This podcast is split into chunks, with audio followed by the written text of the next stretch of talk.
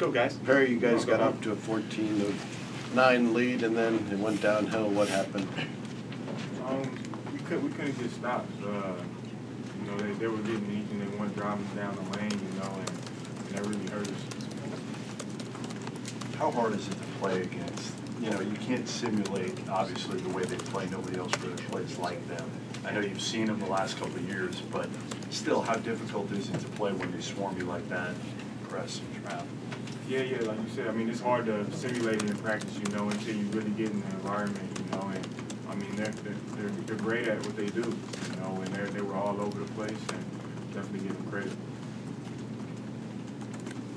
Everybody talks about how there, there's no dominant team this year.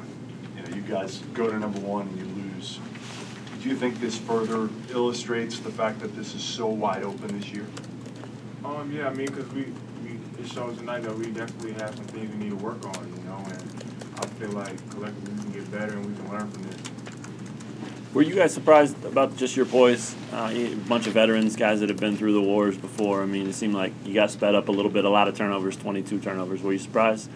Um, I mean, yeah, was surprised. Like, I mean, a little surprised. I mean, looking after the game, you know, seeing that we had that many turnovers, you know, and you know, you can't, you definitely can't do that if you want to win. Did you guys just get tired out towards the end of the game, or did you get gassed? Did their defense just swing too much for you guys to really even do anything? Um, I want to say we ran out of gas. Uh, we just couldn't get stops late. You know, we cut to like seven or something like that, and just couldn't get stops.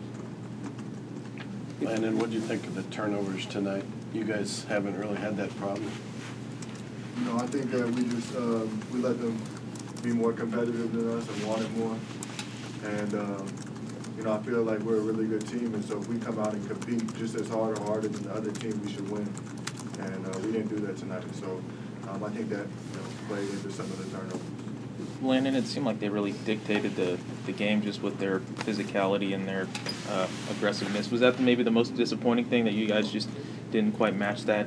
Yeah, I mean, I feel like even when we went on runs, we weren't playing our game. You know, we got away from what we do, and we let them control the game and control the tempo play their game 100 percent. And so it's something that we need to work on and change, and know that every game we come into, we need to control every day.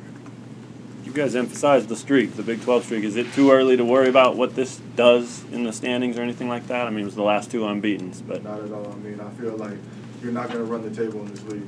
You're going to take some losses. Um, this is one of them, and we just got to make sure that we bounce back and don't let one become two, and uh, continue to improve. But we knew that we weren't going to go undefeated, so. Um, but we just got to make sure that we focus on the next couple of games and keep winning.